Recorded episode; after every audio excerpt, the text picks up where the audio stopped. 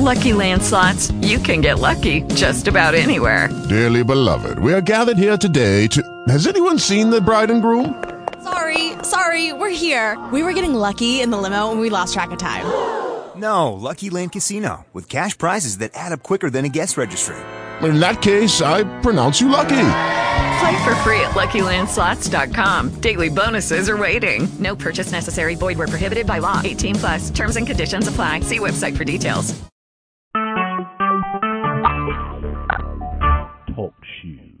Recorded live.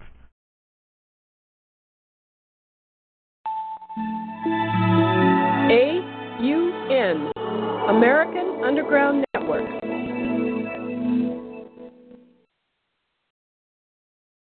The primary reason why the individual citizens of a country create a political structure is a subconscious wish or desire to perpetuate their own dependency relationship of childhood.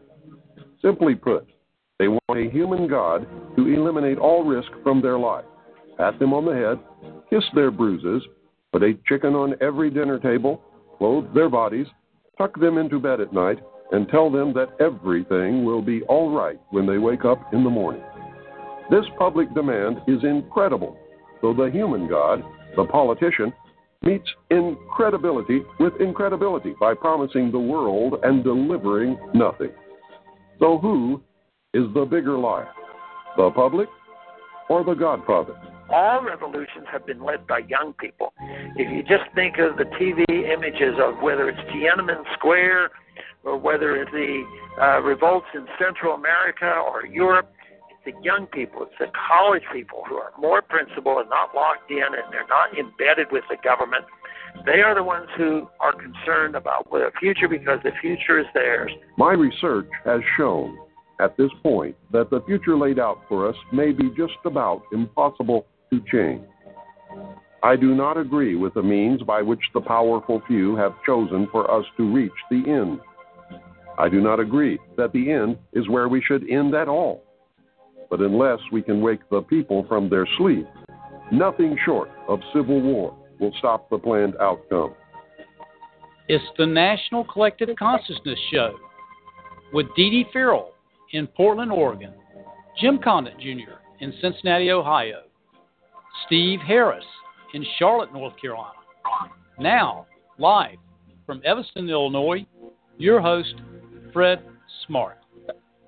Hey, thanks everyone. Uh, as we approach the eighth anniversary of this call, um, we have to remember each each week we've had so many independent voices on this call over so many years.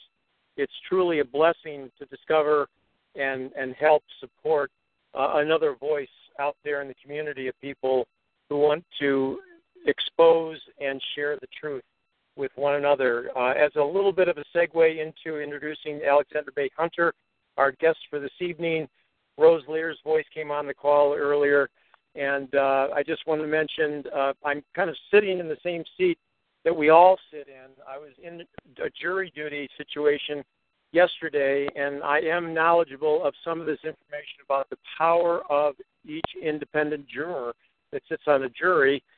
And um, I raised my hand, voiced some of what I knew, and I knew there was a little bit more, so I called Rose, who's been extremely active and proactive in educating so many people, including myself, about the power of the jury.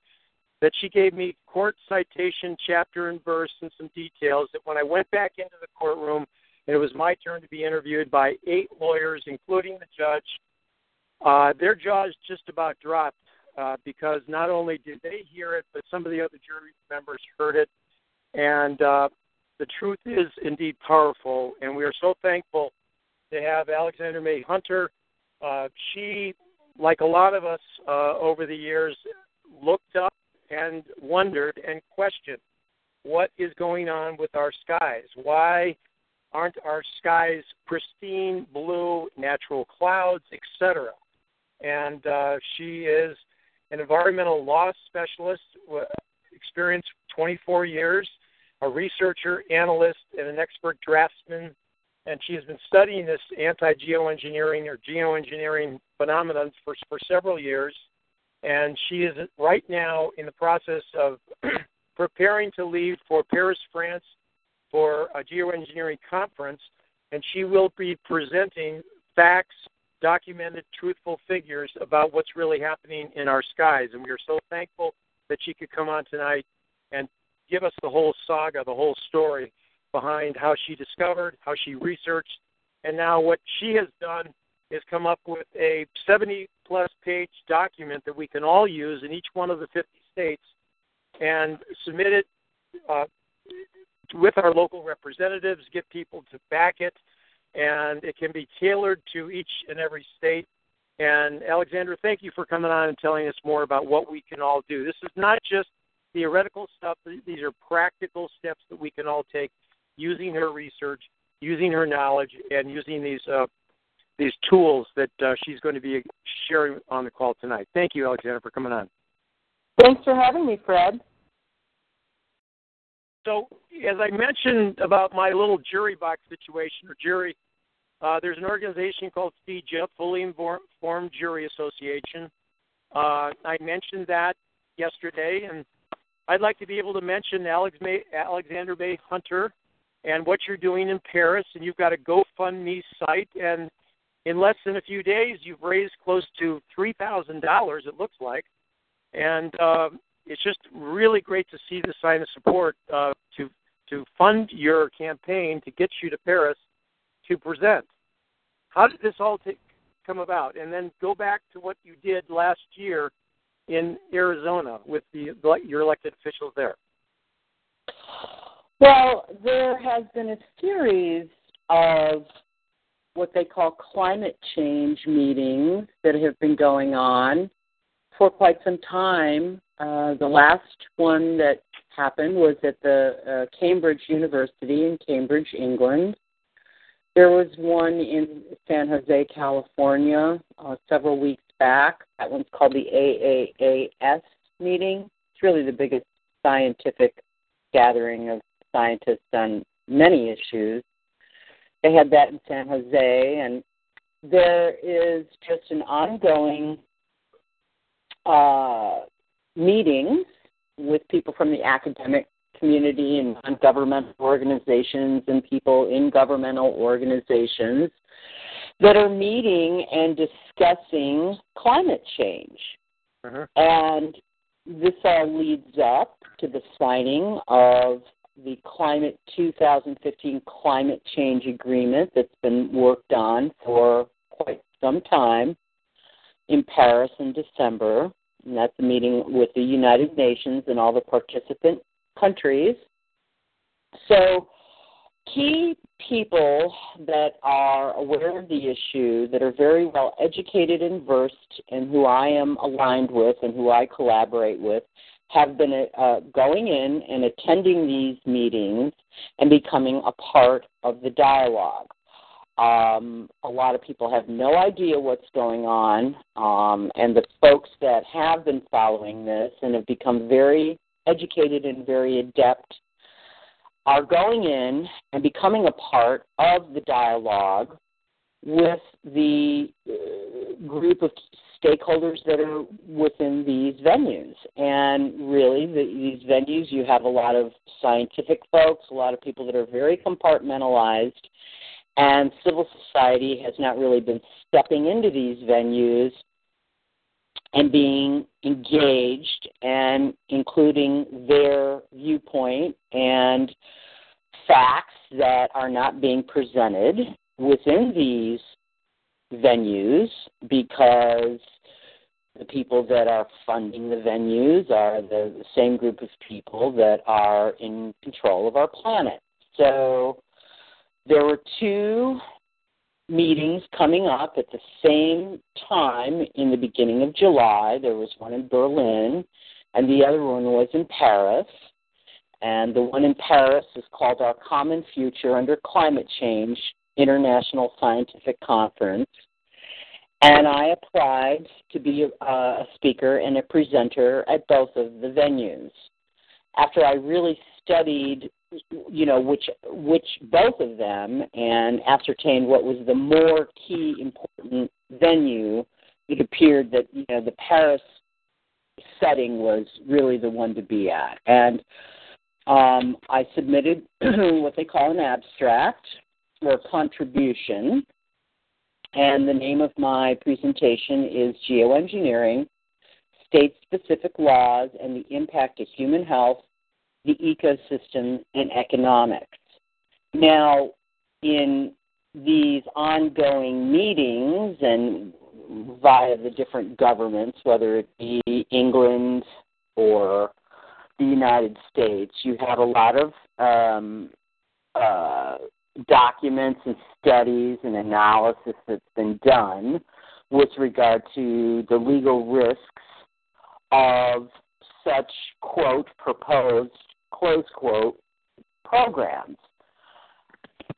So when these venues occur, there is some legal folks that are in there talking about governance issues, and when they speak about that, they're speaking more broad terms about the um, deployment and delivery of, for instance, aerosols, how that affects um, boundaries. They, so they're they're talking about generalistic stuff, and I'm going to go in there and I am going to talk about an aspect of this that has not been introduced within the ongoing meetings. And I'm going to be talking about the fact that in every single state in the United States, and I personally have only analyzed about six states now, but it holds true for all the individual states we have existing laws on the books that are about air pollution. And geoengineering, which is schemes, and, and there's quite a few different schemes under that, would, would automatically be violating the existing laws, Fred. So um, as I got into this, you know, uh, just stepping back three years ago, I realized what was going on, and because of my background and and how I go about analyzing, you, you know, I have to understand um, an issue front, back, and center, um, and definitely from a risk risk aversion standpoint as well. Um, that's what a legal person part of what they do. Um, I realized um, as I got further and further into this, that, and I've had a lot of different conversations with litigators and other law practitioners that you know I'm just not getting very much help here, and yep. so I realized that okay, I really specialized in this and done three years of nonstop full-time pro bono work, researching, just reading voluminous amounts of, of materials, and I realized that I'm I'm not getting any backup here, so I, I somebody's got to do this. So basically, that's why I'm doing what I'm doing because uh, I'm I you know again I I just talked to another attorney uh, a couple of days ago, um, and um, so I'm sort of the one. I'm the chosen one at this point. I welcome any and all help, although there is an attorney uh, who I hold in very high regard and who was practicing down here in the United States. He attended Yale Law. His name is Alfred Webre Lambremont. Um, and he is the guy that actually drafted the Space Preservation Act. Um, hmm. and and Alfred also, if I may say, I guess I'll just branch out real quick and talk about him. Um, he has also got a, a proposed reg- regulation um, in front of the European Commission that is uh, legislation banning new physics torture weapons in the EU. Um, so, you know, when I say I'm not getting any backup, pardon me, that's not that was not a correct thing to say because Alfred actually is the guy that has really, at a very high level, uh, gone after um, this uh, for protection from the variety of um, you know not just geoengineering but the electronic uh, magnetic frequency um, devices which are nothing more than um, weapons of mass destruction. Um, so, so that's just a little bit of you know why I'm going to Paris. Um, I am asking, you know, I've been asking for contributions because I've just flat out run through my own resources.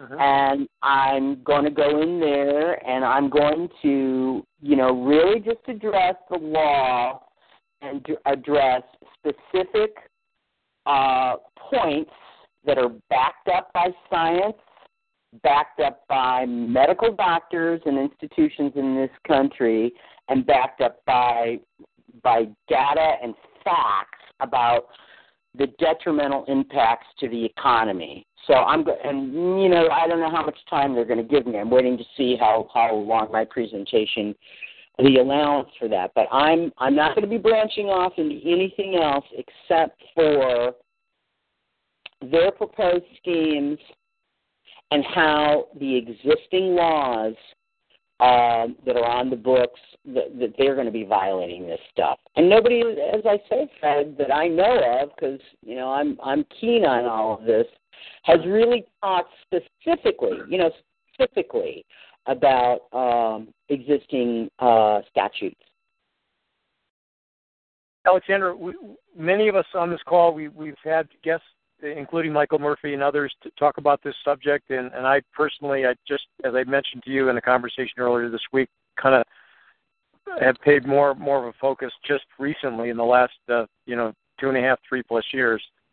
But uh, it's astounding when I started to look up and I started to see one day completely blue skies and obviously the airports are not shut down on those days. And then the other day, these stripes and streams completely blanketing and make, making the skies turn into milk toast, milky gray mush.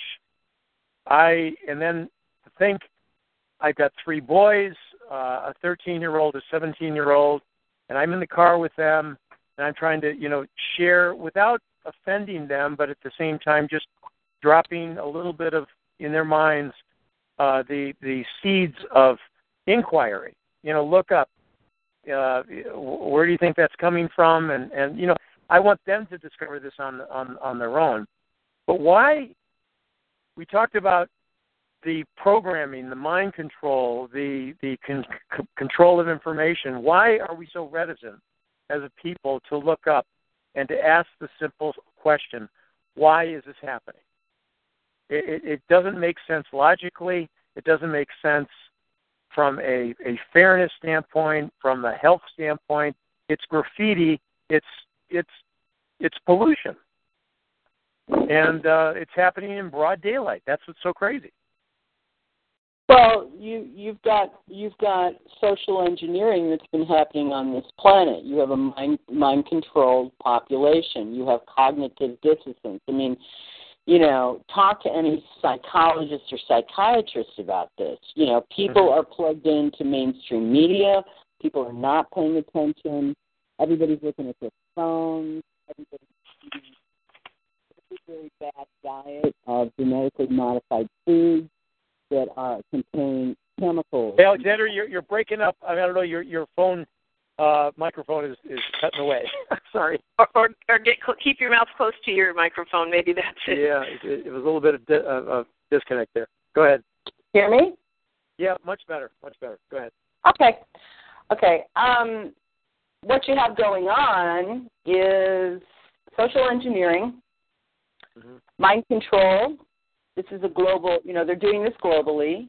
Mm-hmm. You have cognitive dissonance. You have really most people trust, you know, most people are trusting people. And um, they would never in a million years think that their own government would be doing something this nefarious in the sky over our great country. I mean, we can go into other lands and we can maim and destroy and um, uh, murder people, uh, but you, nobody would think that, that this would be happening in the skies above the United States of America. And you have a population that is addicted to the TV and all the programming that goes into television, the smartphones, the um, movies, the dietary uh, aspect of this um, that people are not eating properly. They're eating genetically modified food that contains pesticides, uh, chemicals. We've got a population that has been dumbed down. I mean, literally. So, um, you know, I'm from Chicago, and so are you. I was out in Barrington, is where I'm from, and I watched the documentary "What in the World Are They Spraying?" right online at my home, and I stepped outside and I took one look up in the sky, and by God, right there, running on a north-south pattern, uh, down the north shore of Chicago. You know, above you're in Evanston, I was out in Barrington, I could see. Oh my God. There are airplanes running on a north south course here, uh, laying this stuff down. And that's when I picked up the phone and I called the EPA in Chicago. And the guy I talked to there, and I'm not going to say what his name is because I don't want him to lose his job or get hurt. Yeah. He was trying to give me the standard and I cut the guy off, and I basically told him, "Listen, you can cut it, okay?" Hey, Alexander, you're breaking. You you went away again. Your voice uh, trailed off uh, away from the phone. Sorry. Can you hear me? Yeah, not Yeah. better. Better. Yep. Sorry. Okay. Am I still good? Yep. Yep. You were talking. You called the EPA uh, office in Chicago, and then uh, and and you said you're not going to mention his name, but what what what? Go ahead. Okay, so he has kind of the standard scripts. Uh, these are condensation. Tra- oh no, he didn't even try the condensation trail bit with me. He said that he admitted to me within about five minutes because I told him I'm an environmental law specialist. You can just cut the dialogue because he was a younger guy, and I said, "Don't disrespect me. I'm probably old enough to be your mother." And he said to me that, "Okay, listen, the Air Force is doing this. They have told us this is an Air Force op. They've told us everything's fine, nothing to worry about. And I said, okay, that's great. I said, I'd like you to email or fax to me the environmental impact studies known as an EIS pronto. I want you to show me that you, the EPA, have certified out that this stuff coming out of those airplanes is all okie dokie. And he said, We haven't done that. And I told the guy, I said, Remember my name, sir, because you are not doing your job. And, you know, um, there you go. I mean, I got it right from the lips of a high official in the EPA office in downtown Chicago. And, uh, you know, these guys, how many thousands or tens of thousands of calls, you know, are their offices getting a loan on this? Oh yeah, yeah. I mean, they're treating people as if we're a bunch of morons that we don't, you know, that you know we we, we don't see what we were observing with our own eyes.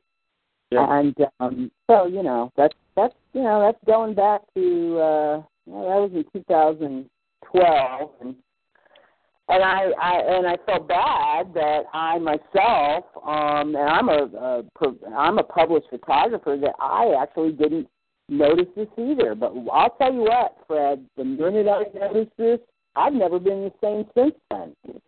Um, and um, that's what happened to me. And then I and then I started going down the rabbit hole and Wow. started really finding out, uh, you know, what was up, how they didn't. Hey, I don't know. The same thing is happening to your phone. I don't know if it's overmodulating, but it's it's like just your voice is trailing off, and it, I don't know if it's a volume thing on your phone. Do you have a volume uh, set on your phone? Can you hear me? Yeah, now it's better. It, but I think maybe you're turning the phone one way or the other. Maybe it's very, very sensitive to the direction of where it's placed in your mouth. I don't know. I don't know. I'll try. You know what? I'll try sitting outside here. Is that better? Whatever you're doing now, it's working now. It does keep keep it in that direction now. Okay, that's good. I all I need to because I moved. I just need to go grab all my documents so that you know. Let me get my documents. oh yeah, take your Sorry. time. Take your time. I have never had this problem before, by the way, in any interview I've done uh, with the with the. Uh, No, no, it's it, it's.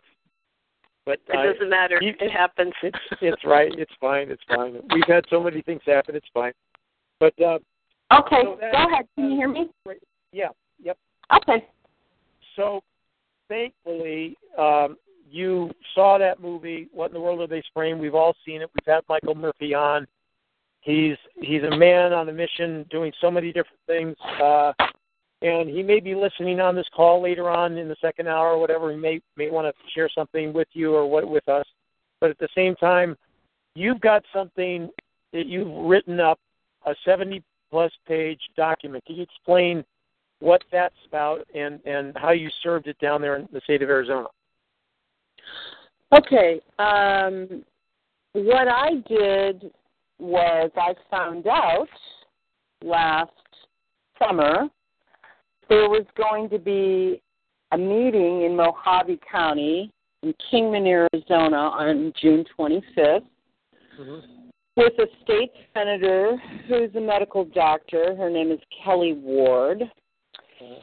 And frankly, the people that worked on getting that meeting, God bless them. It took them a couple of years. I mean, they just hammered her till they finally got that meeting. And I had been emailing her. I'd heard about her. Maybe she's going to, you know, open up the door for everybody. And so she let me know that she's going to have a couple of attorneys come along with her from the Arizona Department of Environmental Quality, also known as ADEQ. And um, she played her hand and told me what they were going to say. They were going to say that they do not have jurisdiction over this matter. So I went to Kingman, so I was prepared. Then I knew what they were going to say. And um, when I got to Kingman, and there was just a whole host of people there who had brought their blood and hair and urine analysis tests. They're all very ill, very tainted with the heavy metals. Um, superb uh, testimony by her constituents and other people that actually there were people that came in there as I recall from Nevada. I mean, you know, and they're fairly close to Nevada up there, but you know, people that came in from all over the states, uh, totally videotaped. Um, you know, you can find it on the Mohave County YouTube channel. It's up there. And so basically what happened there was that Dr. Ward and the attorneys used the Delphi method which is a technique that was developed by the think tank RAND and the Department of Defense to mind control and manipulate the meeting and not to provide any substantive answers. And that technique was um, was used to give the appearance that the public were being involved to participate and give input. But in keeping with the Delphi technique, um, and one of the attorneys, she was acting uh, as the facilitator, the uh, purpose was to manipulate the meeting so the conclusions reached during the meeting were in accord with the predetermined plan that was already decided upon, and that was that Arizona had no jurisdiction over the matter, and the EPA does. So, um, at the end of the meeting, the senator herself then stated at the conclusion that the people present were going to have to get off, as she put it, the chemtrails issue and come at the issue from an environmental standpoint. To the astonishment of all the adults, mostly who were senior citizens and had contributed facts. Um, basically, what happened there, Fred, uh, they were treating people like we were a bunch of little kids, and when in fact most of us there are older than the two junior attorneys and little Dr. Ward herself. Yeah. So what I did was I came in there and I was fully prepared. I knew what they were going to say, and I put them on legal notice. I stated that the website, the ADEQ website, does not have any um, uh, facts and uh, or law, okay, and because their assertion is that what we're talking about here is condensation trails, and my um, my statement was that these are not condensation trails because today's jet engines, which are known as high bypass or ultra high bypass turbofan jet engines, are incapable from an engineering standpoint to emit condensation trails. Moreover, and we have a photograph, and we have thousands of these photographs.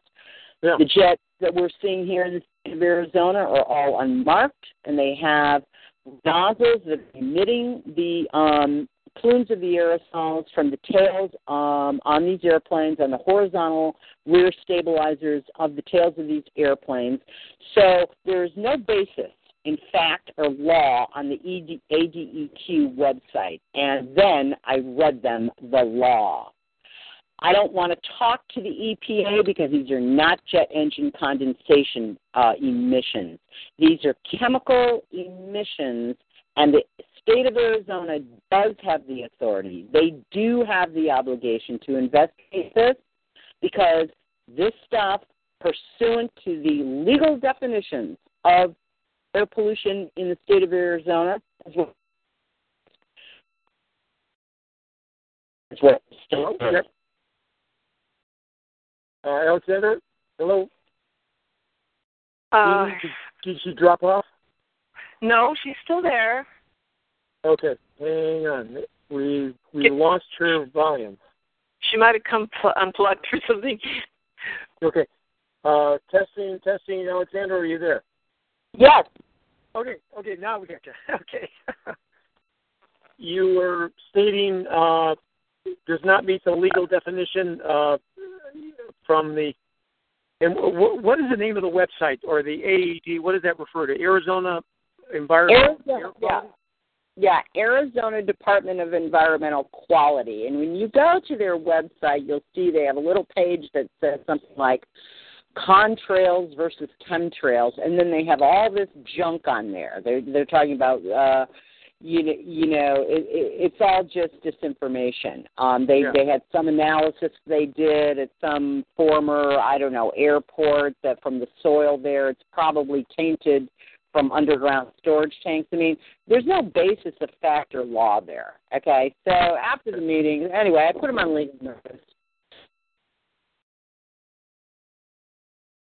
Two pages into my into my statement, but and then they then they said oh, we need to hand the microphone to someone else. So Oh wow. no nowhere before in the United States at a state level had something like this happened.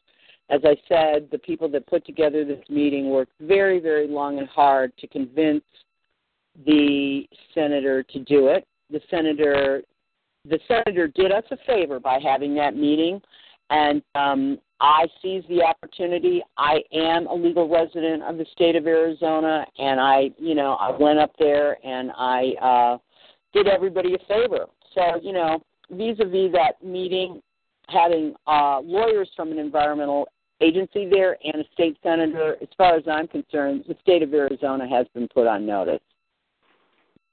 Tremendous. Wow. And was that, that you're reading from that document? And that document was sent to them as well, right? Or or was that just? Oh yeah. Okay, good. Yeah. Oh yes. I prepared a um, I prepared a special package for Senator Ward. Um, that not only contained my my in speech in its entirety, but a whole host of supporting documents that backed up, um, you know, that were fact based. And um, that, yeah, that was given to her. And I also asked her prior to the meeting if she would listen to about a 46 minute video with uh, her co- one of her colleagues in the medical field. Not she probably didn't know him, but Dr. Russell Blaylock, who is a neurosurgeon. This is a man that's a brain surgeon. He is a former military doctor. He is an expert researcher in the neurotoxicity effects of aluminum. This man has more accolades and stature within the medical community. He's been on staff at several leading universities. Uh, he's on the record that they're doing this. And this guy worked for the military. And I, I said, you know, uh, Dr. Ward, you need to listen to this other doctor's uh, testimony. You, you you can't question this guy.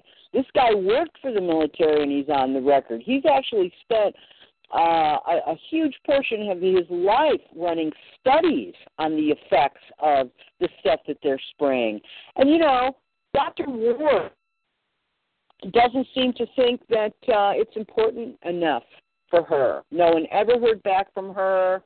people that were contacting the ADEQ, they'd put them in a revolving door, sending them to the EPA. People were calling Governor Jan Brewer's office. She'd send them to the ADEQ that would send people to the EPA. And they're just keeping people going around and around and around and around and around in a circle. Yeah, yeah. So, so that, Dr. that's Dr. Blaylock has been interviewed. I think I've seen some of those videos. He was on the inside of government these operations, correct, from the military standpoint, right? He was yes, he was he was a uh, an MD for the military, and wow. you know I I have to tell you right now, there's one. I mean, I'm aligned with just who I believe now at this point in in the game. I'm only aligning with really serious people that are really really taking action, solution based stuff. And Dr. Blaylock is definitely one person that I you know I, I I hope that I make I make a connection with because he is there, there's no pussyfooting around with this guy. This guy knows his stuff, and uh he's a neurosurgeon. I mean, my God, that's a brain surgeon, and the guy knows what he's doing. Years studying this, and so you know, I guess I guess Senator Ward is more interested in furthering her political career, and um, she enjoys protecting her own murderers.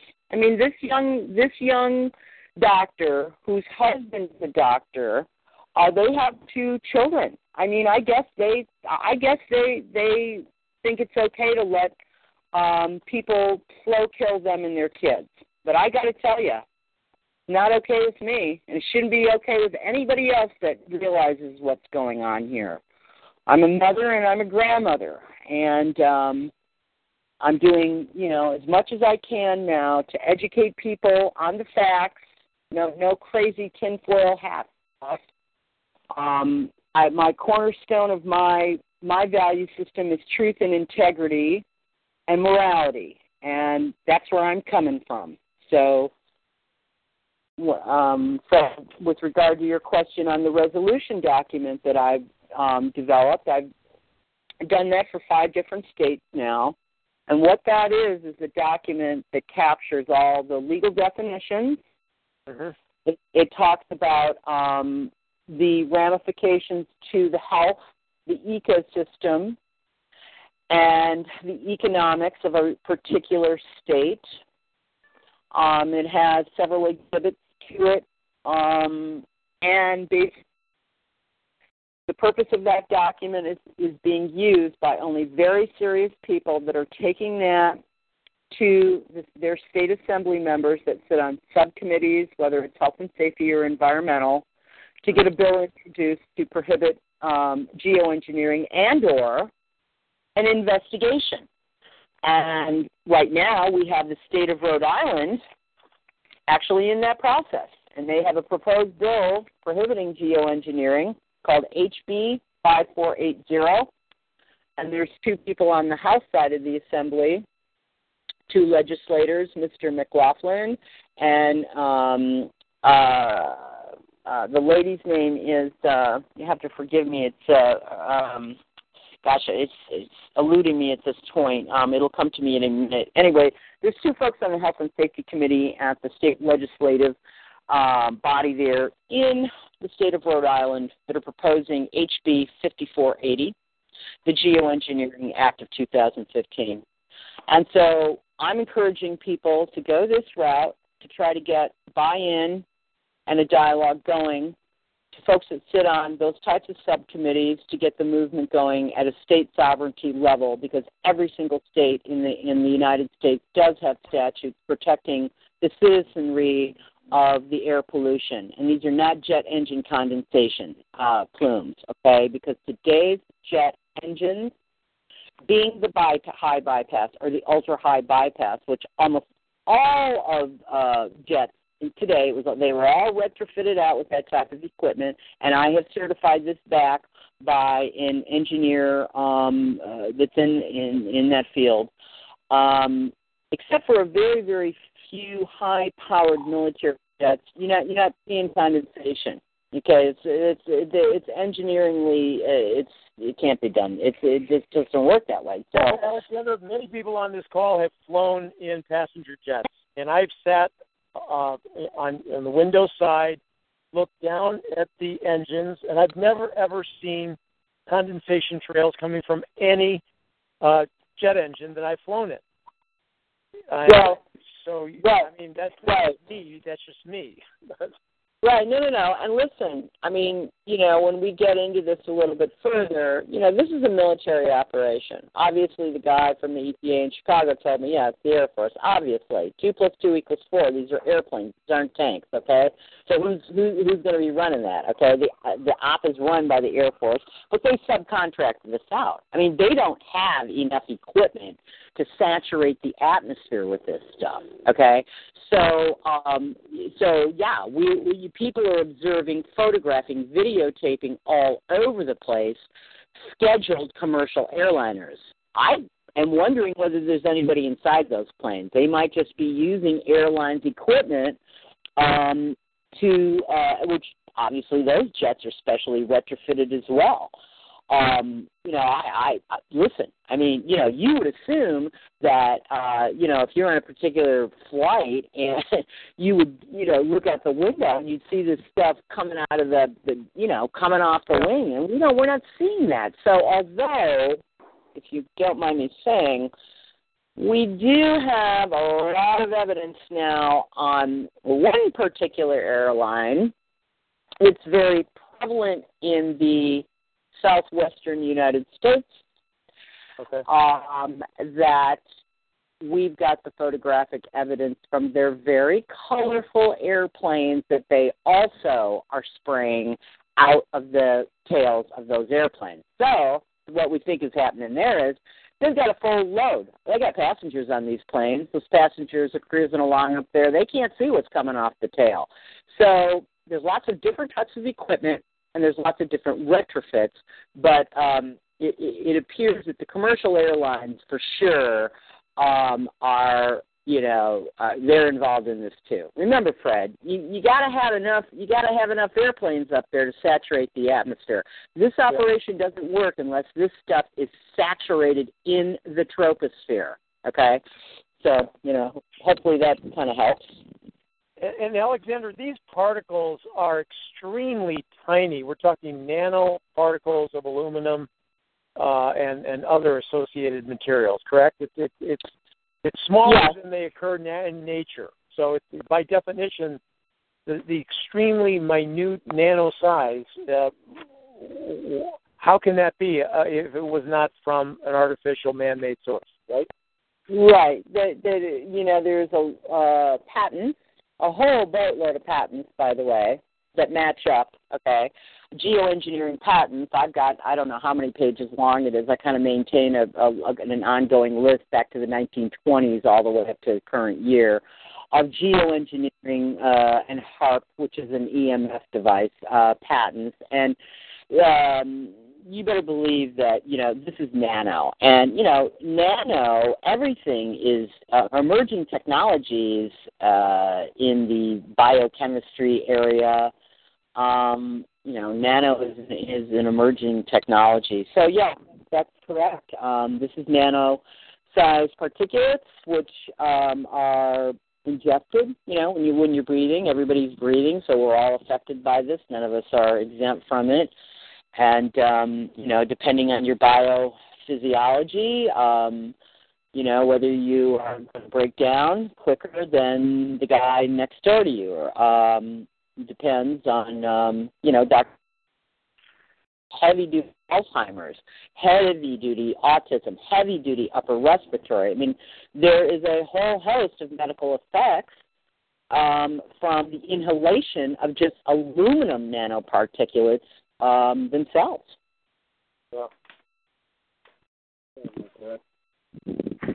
So, uh, okay, the GoFundMe link we posted on the newsletter, Alexandra. Uh, it must be really gratifying to see the the response just in the last three three plus days. Uh, how much have you raised of your goal so far?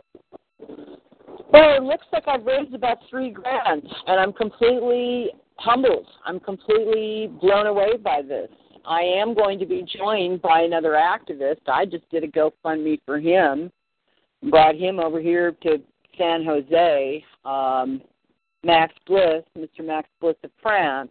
And so I'm, now I'll take a few moments to plug him. Max is one of the people that's been attending these climate change meetings, okay. uh, along with several other people um, in attendance in California, in Cambridge, England, just um, recently. What's his name, Max? What's his name, Max? Who? Bliss, B L I S S, as in blissful. Oh yeah, Bill Max Bliss. Yeah, he's all over Facebook. Wow, that guy's good.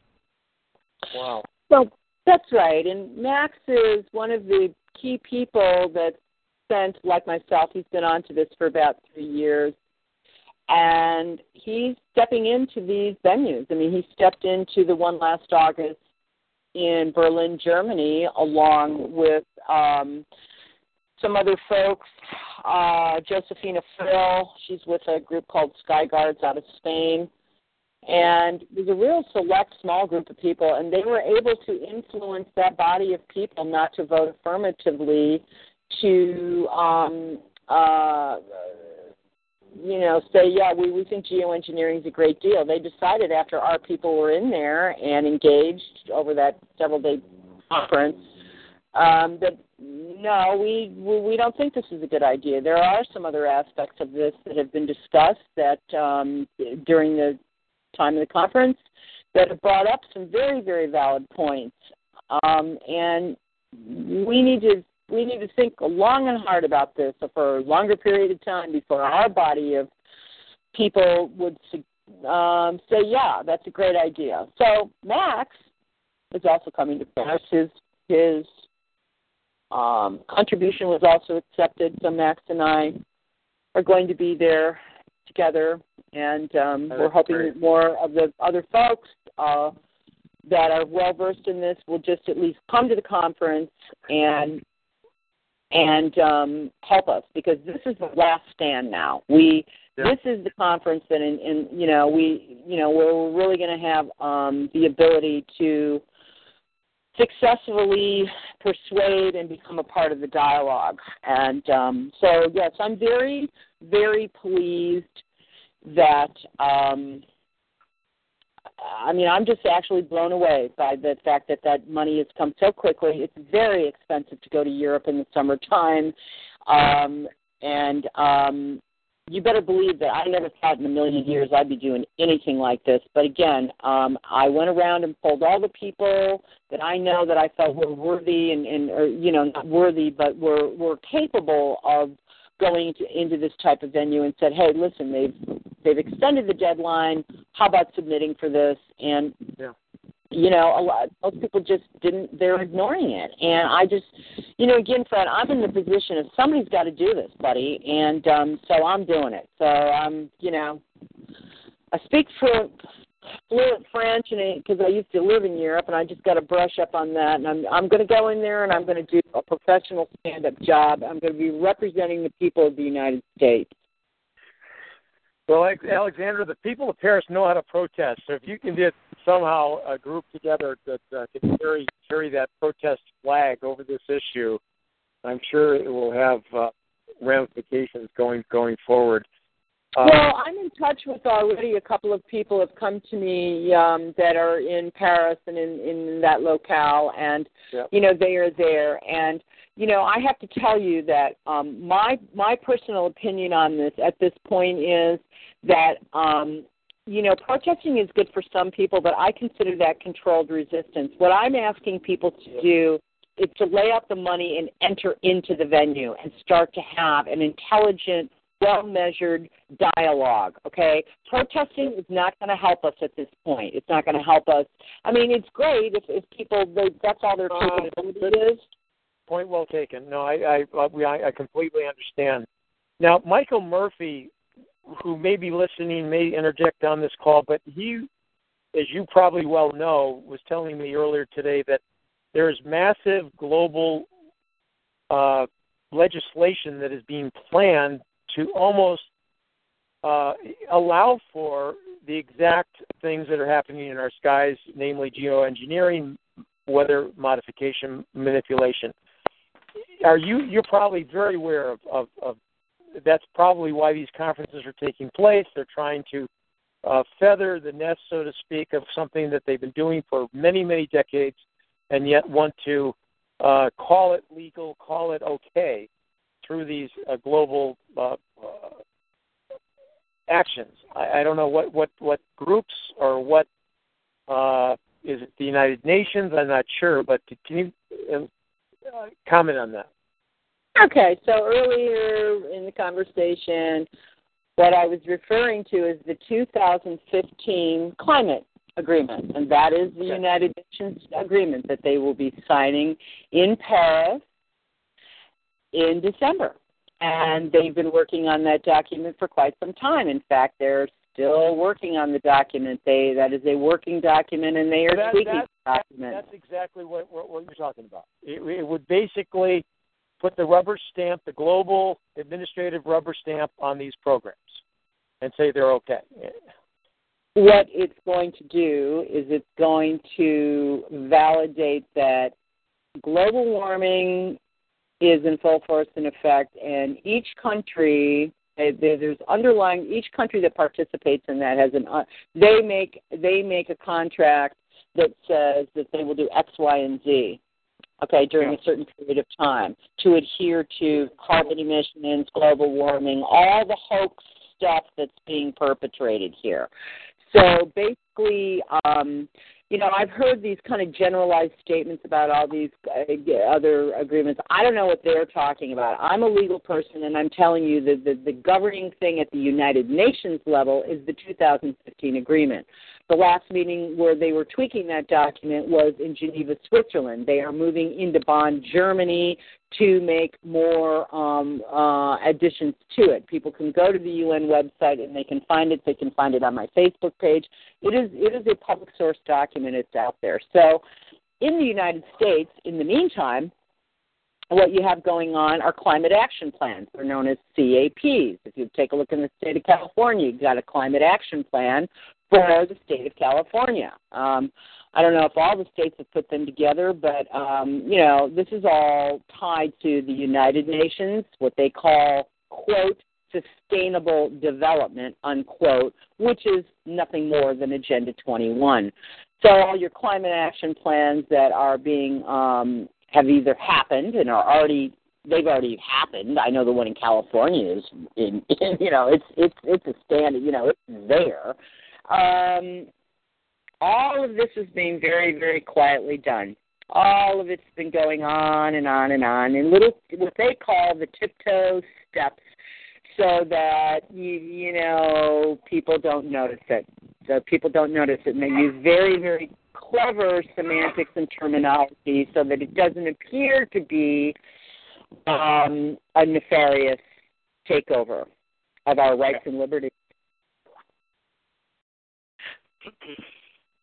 Incredible, incredible. Uh, now I'm now I am applauding every single person that has come out, whether they've done a, a documentary film, whether they have done a book, whether they are, you know, uh, you know, I'm I'm uh, supporting everybody that is doing what they are capable of doing. But I am a legal practitioner, and I check in with people in my field. Okay, so um, I believe that our best shot at this right now is taking a legislative approach. The state of Rhode Island is doing that. That's why I'm pushing the legislative approach. I am not pushing a litigation um, approach at this point uh, because I don't think that it is going to be viable for all of us. And so I'm pushing the legislative approach. Uh, I have analyzed this as a practitioner, and I've weighed in with other people within the legal community um, about going that route. And case in point, you have a guy who is got enormous credibility, Alfred Lambremont Webre. Okay, what has Alfred done? Alfred is going at a proposed regulation to the EU Commission.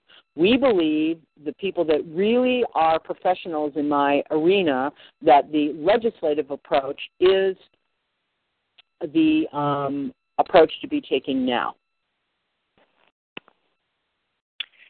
Alfred Webre is a friend of our call, um, Alexander. I brought him in, and he's been on twice, and he's um, very loved and respected by our our our call. Well, uh, he's very loved and respected by me, and he has been, he has been um, uh, uh, a shining light in the dark here. I hold him in extremely high regard. There are there are a few people that I hold in very high regard that have mentored me, and Alfred has been one of those people, and the other person has been Rosalind Peterson, who uh, appeared in front of the United Nations. So, um, you know, Alfred again. Um, you know, he he he he has run the gauntlet. He understands this from a global perspective, and um, I'm not I'm not I'm not supporting any litigation at this point, and I know that that's been that's been thrown out there, and that's distracting people. I mean, the last lawyer I found that uh, would be willing to entertain that wants seven hundred and fifty thousand dollars as the initial retainer fee. Uh, we can't even get people to go in and, um, uh, you know, give uh, positive support to the Rhode Island proposed bill and there's you know hundreds of thousands of people that know what's going on um, and there's a variety of reasons why litigation is not viable at this point. We are not at the point where where we are able to actually unequivoc- unequivocally, with a smoking gun, be able to prove the case. And you have to be able to prove this case. Otherwise, we're spinning our wheels. So, my approach is the um, is the legislative approach. And my approach is, by God, I'm going to go into a um, the den of vipers, so to speak, in Paris, France. Uh, 2,200 people submitted to present at this thing, and and you know uh, I got accepted, and I'm going in, and Max is going with me, and he's uh, obviously presenting on a different topic, but um, I'm I'm I'm going to do what I think you know. It didn't appear anybody else is stepping up, and so that's what I'm doing. And Alexander, will that conference be uh, accessible via the internet to watch the proceedings? Yes, I see on their website, um, and it and it's taking place in the United Nations UNESCO building, by the way. Okay, oh this is real serious business. This is serious. This is listen. I need the audience to understand that I am taking this as a very serious responsibility. Okay, mm. I'm walking into this venue. I'm looking at this as though I I'm representing our country here. Okay, I'm I'm coming in to tell the truth and defend us. And on their website, you will find that they are going to do some sort of a live streaming thing. Now, I don't know if that's for certain, you know, just for certain of the uh, presentations, but they are going to have some sort of a, a, a streaming deal that people can watch. Um, I don't know what that's going to be all about. All I know is that uh, we're going to be there. We're going to do our presentations. We're going to be attending all the key sessions, and there's a boatload of these sessions. And I'm going to be doing my darndest to um, uh, interact with other lawyers that are there and people within the legal community to really, really talk brass tacks. Um, I'm you know, very, very direct. I don't know if you're comfortable doing this, but if there's any way a volunteer could follow you with a simple video device or even even an iPhone to record some of what your these interactions, if if some of the people that are you're interacting with would be available, would be amenable to this, uh, you know, laying that all down and, and uploading that and making it accessible on a YouTube channel would be really fascinating and well, we have we actually have a couple of other gentlemen. One is from England and one is from Ireland. They're both brilliant, by the way. Their names are Harry Rhodes and Terry Lawton. Um, they are brilliant. They are both brilliant, and they have been attending. And for instance, they were just at Cambridge, England, and and Terry does um, the videotape. Now we're hoping, of course, that Terry and Harry, who by the way is a brilliant man, he writes patents will be coming um, to bolster us there. And, you know, it really depends on the venue whether they allow people to come in and do um, shooting some cameras. I know yeah. with cameras. I, I know that they did that. You know, they they did in, in Cambridge. So um, yeah, I mean, hopefully, you know, hopefully, uh, I know that when Max was there, some German TV station was following him around and and you know, um, you know, filming him and you know, doing a story, and that just came out on YouTube. So, yeah, any kind of, um, you know, it's one thing to go into a venue, but then to actually get get it where it goes kind of virtual so that the rest of the world who can't be participating sees you know what we're trying to accomplish there and what we're saying. Um yeah i mean we you know we we will hope that that will happen. And um yes. Well listen uh before we open up our call to comments and questions uh is there any kind of uh statement you would like to make to kind of condense, clarify, or just put a summation on, on what you presented so far so that people can. This call will be archived and will be accessible, so we have a lot of people who share this link. But uh, yeah. we, go ahead. Yeah, there sure is. There's a couple of clarifications that I want to make now, okay, because it's been a semantics word game. This has been the United Nations cooking up a scheme um, back to the 50s and 60s, and then they got real heavy duty about it in the 70s, 80s, and 90s.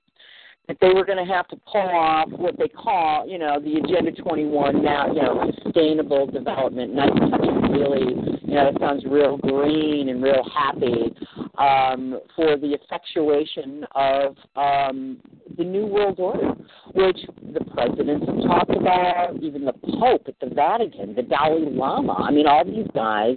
This is not some pie in the sky um, uh, conspiracy theory. I mean, they're all using that language. So when you go and you start to do this research, you see that they are using semantics to trick people.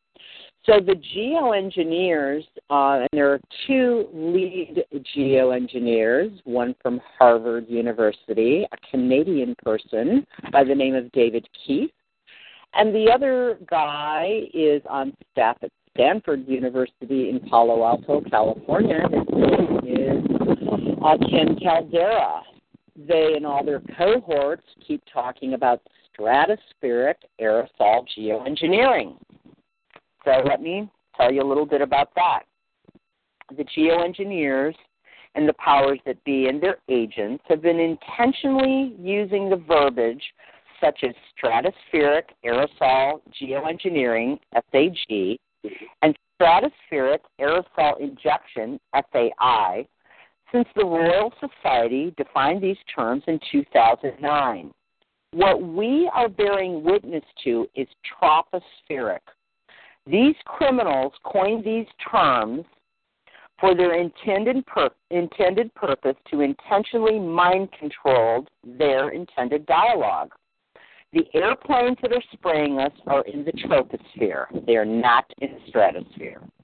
The troposphere is the lowest layer of the Earth's atmosphere. The troposphere, it's also pronounced troposphere, mm-hmm. starts at Earth's surface and goes to a height of 4 to 12 miles, or 21,120 to 63,000 feet. Bear in mind there's 5,280 feet in a mile, which Fred, you should know that because you're yeah. a realist. Right. Got it? Okay, you're a realist, right? You know, all right? So, but technically speaking, since it starts at the surface of the planet, which would be zero, and it goes from point zero at the surface up to 63,000 feet. Above that tropospheric, or 63,000 foot layer, begins the stratosphere. Airplanes don't fly above 42,000 feet. And since we and since we see the planes with our own eyes and without any visual aids, these planes are well within the troposphere. Okay, so what we're bearing witness here to is tropospheric aerosol geoengineering. And they're not using the word troposphere because, again, all they're talking about are future proposed programs stratosphere, stratosphere, stratosphere. Okay? Yeah.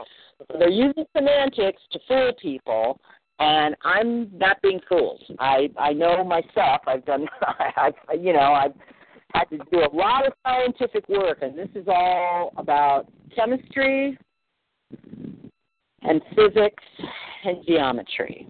Um, now, that is such a Another- deception, but it's classic. Hey, Fred in Alexandria, I just wanted to make an announcement. Uh, we're honored to uh, actually share with everyone that Michael Murphy has just joined us on the uh, show. On the show. okay. Well, um, there's another point that I wanted to make, Fred, um, and I'm glad to hear Mike's on the phone. That's great. I want to talk about the seven agendas, okay, because this is not just about weather modification. There's a new book, or actually it came out last May, and the title of the book is Chemtrails, HAARP, H A A R P, The Full Spectrum Dominance of Planet Earth. And the author is a woman by the name of Elana, E L A N A, Freeland, Elana Freeland, Chemtrails, HAARP, The Full Spectrum Dominance of Planet Earth. There's seven agendas, ladies and gentlemen. Agenda number one is weather modification, which is the physical atmosphere and ecosystem is being changed. For instance, Monsanto has an anti drought resistant GMO seed. So by controlling the weather, they're controlling the planet. They can make it rain places, they can make droughts in other places, such as the state of California. Case in point, classic example. California is being targeted between 25 to 43 percent, depending on the crop of the United States uh, food supply comes out of the state of California. The second agenda is electromagnetic operations, the ionization of the upper atmosphere, to draw charged particles into the lower atmosphere. Barium particles are used for more conductivity. The metals, aluminum, barium, and strontium, act as the atmospheric conductors for HAARP and for all of the ground based EMFs, whether it's GWEN towers or NEXRADs or your antennas. This is um, uh, EMF movement, electronic magnetic frequency, uh, to move weather systems. Number three on the agenda list is military operations, uh, weapons. Uh, number four is the biological operations, the biotechnical delivery of biowarfare components via nanotech. Number five is the planetary geophysical operations. Altered plasma means dramatic Earth changes via the troposphere and the magnetosphere. Number six is intelligence. This is an intelligence surveillance operation known as C4, the sophisticated surveillance of everything and everyone. C4 stands for command, control, communications, and computers. Number seven is the detection of exotic propulsion systems. So I'm recommending, and I've done a few co interviews with Miss Elana Freeland, that everybody gets her book. She nailed the agendas, uh, which were developed um, mostly by Clifford Carnicom, who is a man that's done um, years of research into the nano uh, biochemistry of the fallout. He's been studying Morgellons disease, and um, Alana, you know, um, as you can see in interviews I've done and stuff that she's, you know, done her own inter- interviews. Um, talks about her, you know, how she met Clifford, and really the seven agendas really were developed by Clifford Carnicom. And because I believe that Elana Freeland who, unlike anybody else that has come forward, I want to just talk about weather modification. This is not just about weather mod. This this is a seven pronged program globally uh, because her book nailed it. Um, with regard to those definitions, I include those definitions in the legal instrument that I that I um, you know that I'm drafting for folks.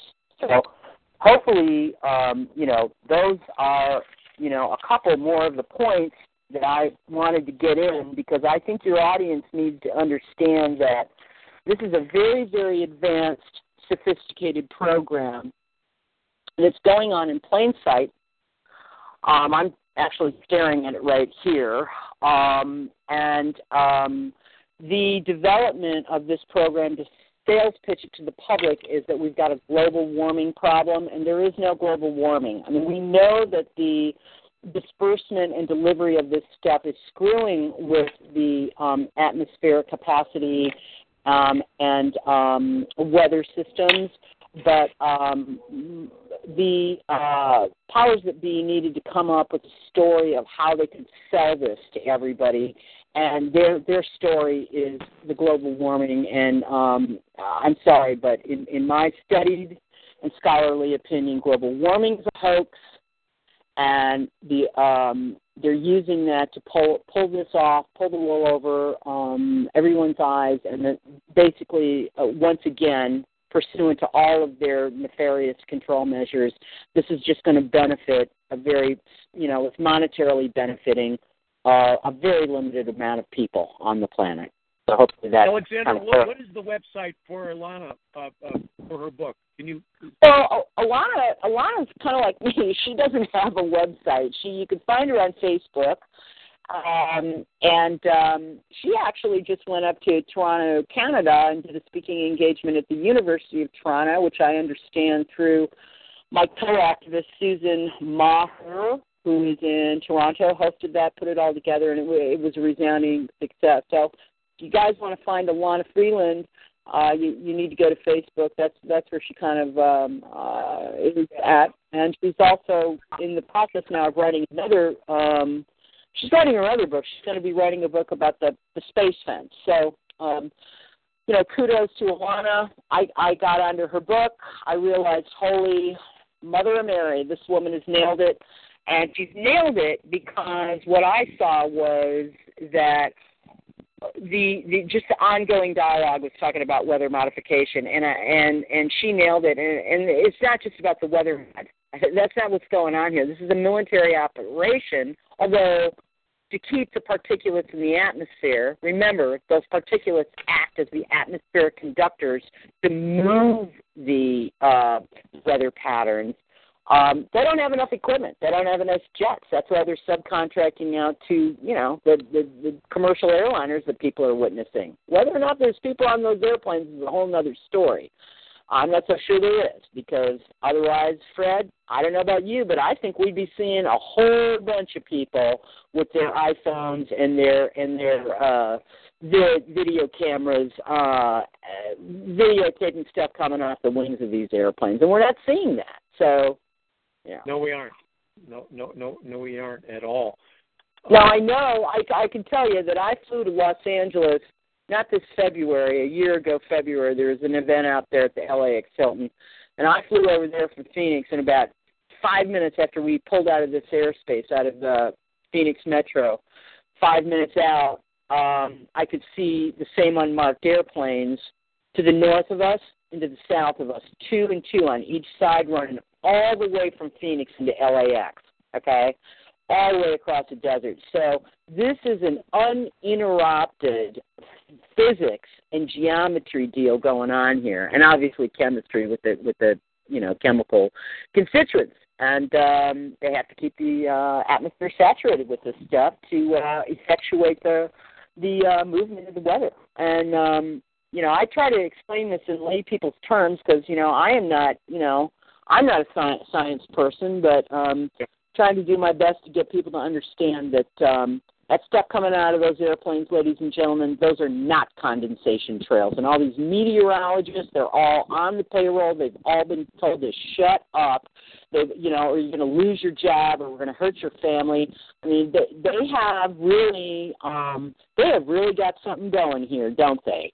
That you know, we got, we're we're being slow killed right in plain sight and they're, they're, the, the the talking points it's not working too good for them because you know we do our homework and um course, what happens when you come back at them with a scientific fact, or you know, they just the plain, the bald faced facts, they they run away like a bunch of crybabies. I mean, they just they take off. You know, they they you know, apparently all of these people, Fred, you know, including your weathermen over there in Chicago, ABC, NBC, CBS.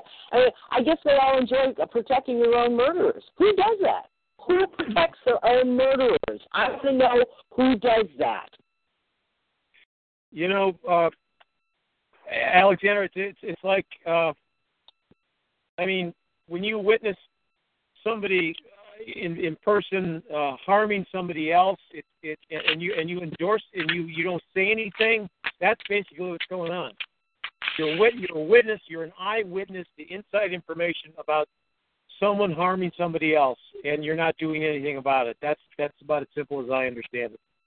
Well, that's right. And this is about educating people because, you know, people believe that when they turn on the TV, that what they're being told on the television, that that's all legit information. It's all fact based.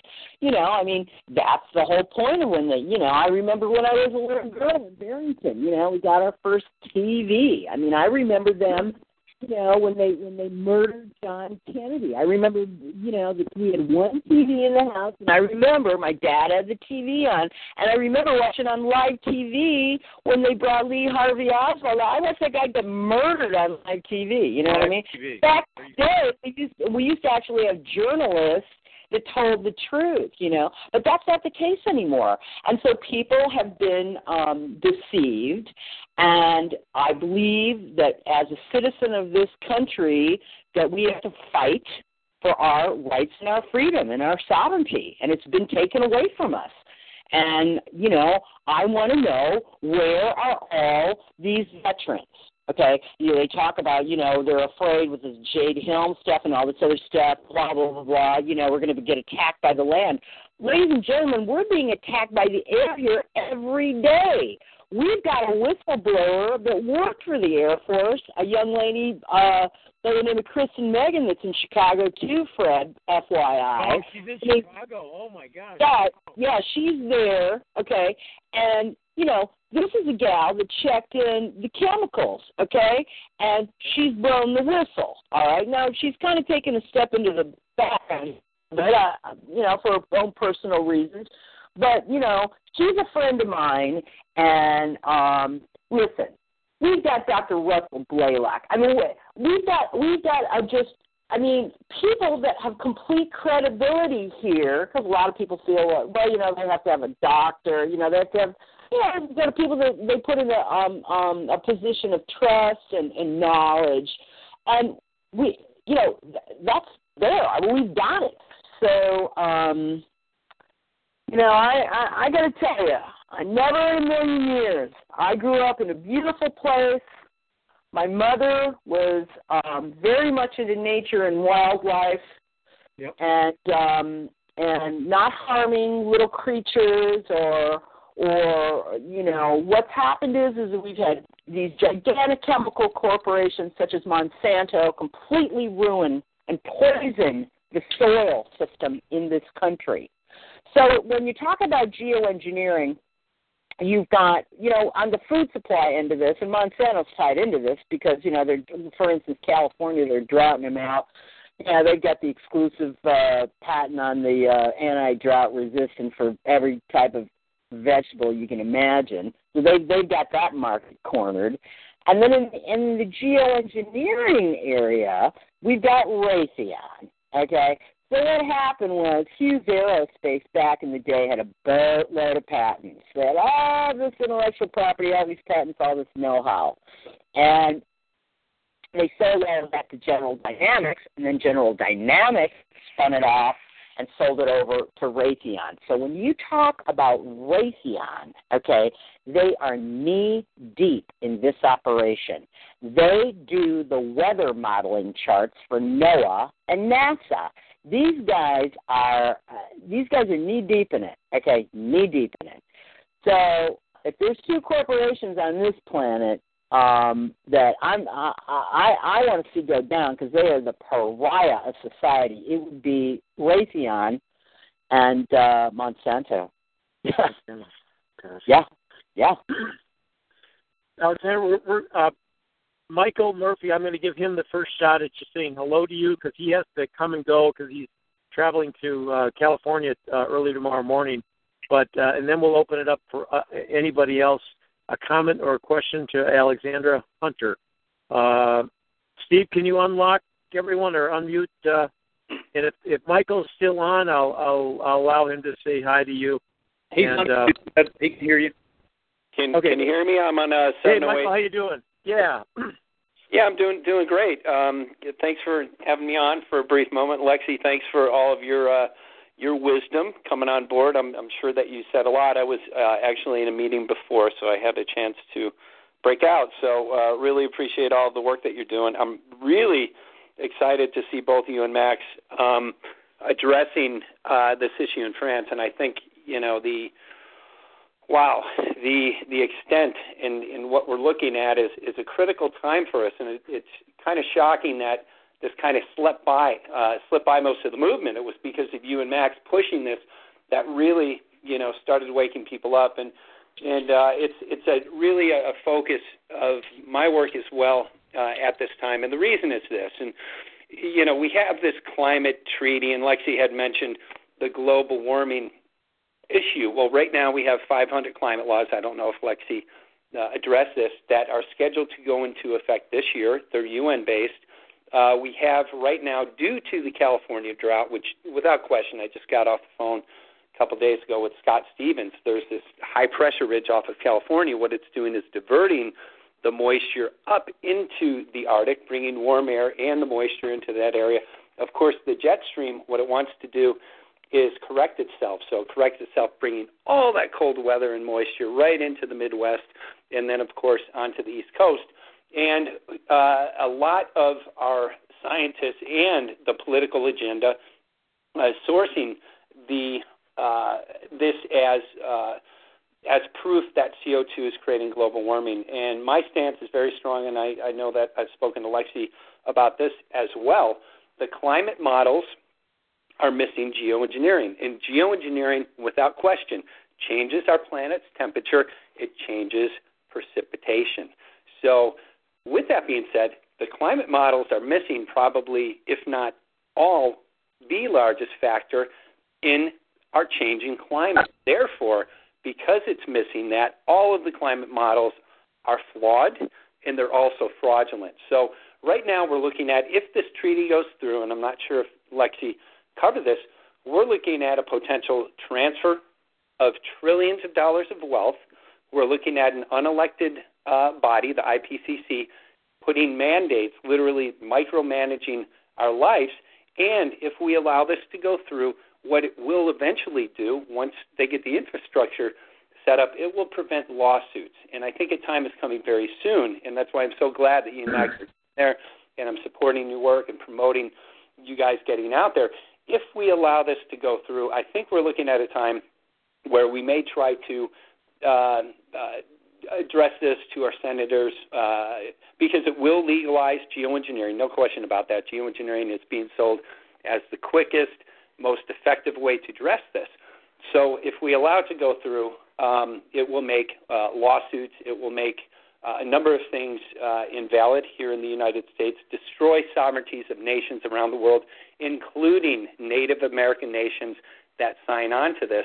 And uh, again, you know, uh, it's interesting because we have certain elements within the geoengineering movement that are really pushing this global warming agenda. And I looked at that really closely, and what it does, it it, it has no it has no benefit for what our common goal is. And our common goal is to get geoengineering stopped. And there are a number of ways that we can do that, like Lexi's taking legal action. Um, we can break up the climate treaty. But when you, again, when you support the global warming theory, it's literally supporting the destruction of America. Um, Al Gore just uh, applied for a $90 trillion grant to redesign cities so that we do not have the ability to drive automobiles, so that we're all put on public transportation. Then you have Agenda 21, which is going on. So we're looking at this California issue. I'm trying to get a lot in because I don't want to take too much time, but uh, because of this drought, this engineered drought, right now uh, California is moving uh, forward with a, no- a number of CO2 based climate laws based on this fraudulent model, and they're also bringing in Agenda 21 uh, with the water rights issue. So right now, Jerry Brown just uh, made California a state of emergency, and I was in the Delta about two and a half weeks ago at a water rights meeting, and what he has the unlawful right to do through this legislation is through eminent domain, take whatever property he wants, declare martial law, and dictate who gets the water. So, who's going to get the water and who is getting the water? Right now, it's not the small organic farmers, it's the big ag companies. And the Central Valley, and I'm going to California, and this is what I'm going, one of the reasons I'm going, I'm going to be covering uh, this specific issue, um, the water rights issue, because it's very significant. Um, where was I? I'm trying to go five million miles uh, here to get get in as much as I can and not take too much time. But the water rights issue is is very very important because it is being said by the global elite that it's the new oil. So when there's not enough water, what they do is they go in and they say, well, we have to form public-private partnerships uh, with companies like uh, Bechtel and come in and, and own this water, and that's what's happening. So we're looking at a, a huge Michael, real real quick, uh, just connecting over to back to. Uh, le- by the way, Lexi is your nickname, right, Alexandra? Sorry. Michael was addressing you as Lexi, and I saw that that was your nickname. So it gives yes, if you, that's my nickname. Yes. That's my nickname. And if you want to talk, if you want a real, if your audience wants a really good source on the water issue in the state of California, I need them to go to stopthecrime.net. Deborah Tavares has more than ample documentation and investigative work into the water, the hoax, the water hoax in the state of California. The state of California actually has plenty of water, and again, as Michael said, they um, want to perpetrate a hoax on the people of California. Jerry Brown, you know, this guy with Al Gore, all of these guys. I mean, Al Gore was uh, one of the guys that was with the Chicago Climate Exchange, along with Maury Strong, who's a Canadian guy who was uh, the you know the uh, favored uh, one of the favored children, so to speak, you know, not literally, of the Rockefellers. Maury Strong is one of the um, uh, perpetrators of Agenda 21. These guys are all on uh, the board of the Chicago Climate Exchange. Right there in Chicago, it's no longer in business, thank God. Their whole deal, their whole scam was carbon credits.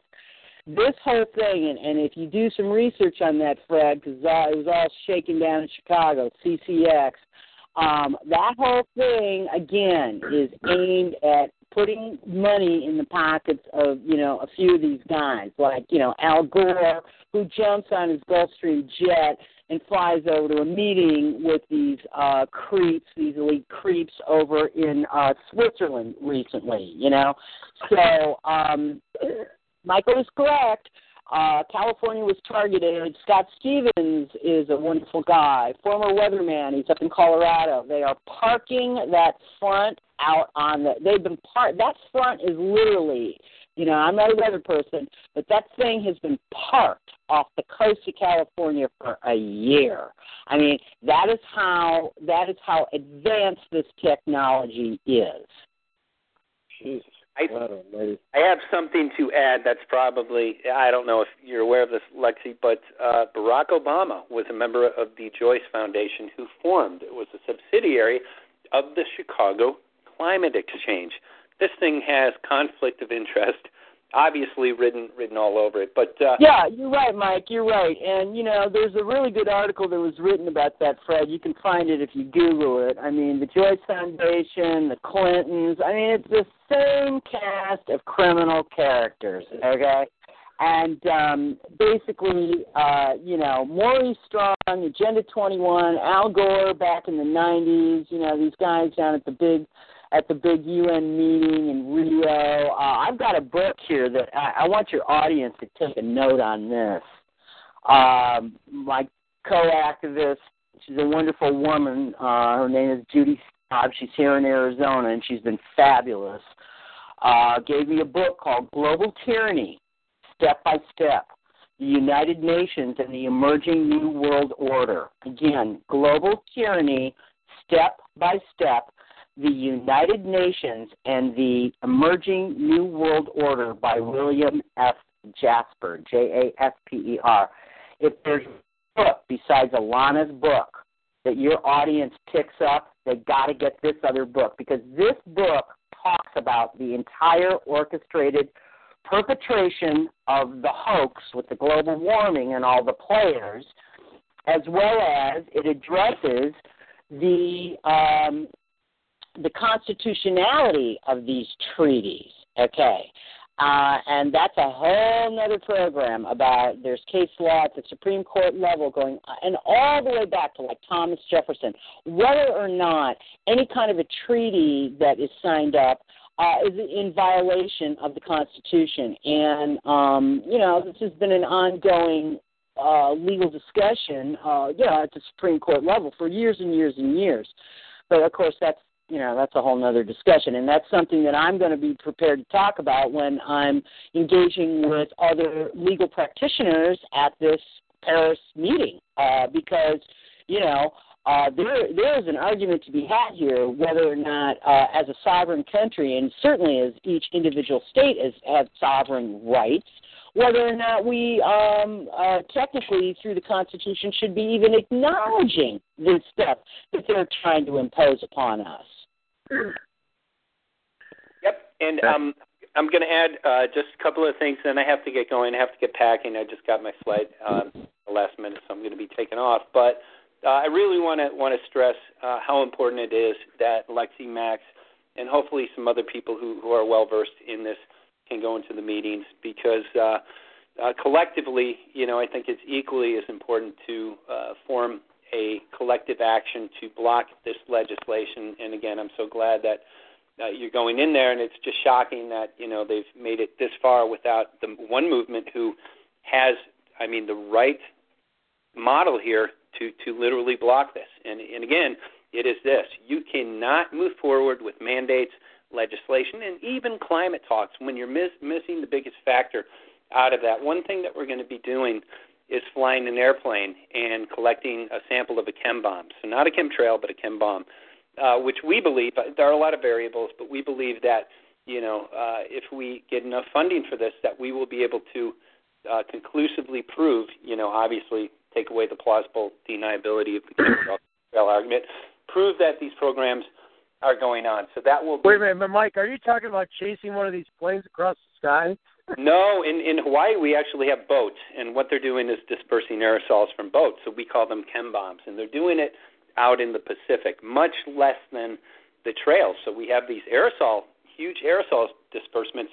We've seen them do it. I mean, from boats, and then they go up into the upper. Oh, from boats. That's what you and we are talking about that. Yeah, okay, got Yeah, we're, we're going to put them red-handed. So that be one part of it. But then we take, you know, the the goal is to take that information, hopefully get a court injunction, you know, to stop any further mandates and get the mandates hopefully rescinded in California. But what's happening in California, and they're moving very quick with it, uh, they're planning on moving that to all 50 states. And if you don't think this is affecting you, uh, the food supply is dwindling, although they do have enough water, and I know exactly uh, what Prime Water, what Lexi is talking about. And yeah, that's a real important issue, but they're using this uh, this drought as an excuse to relocate, take land, do all of these things, and this is going to come across the United States. Food food prices are, are going up, and they're putting out the small farmer.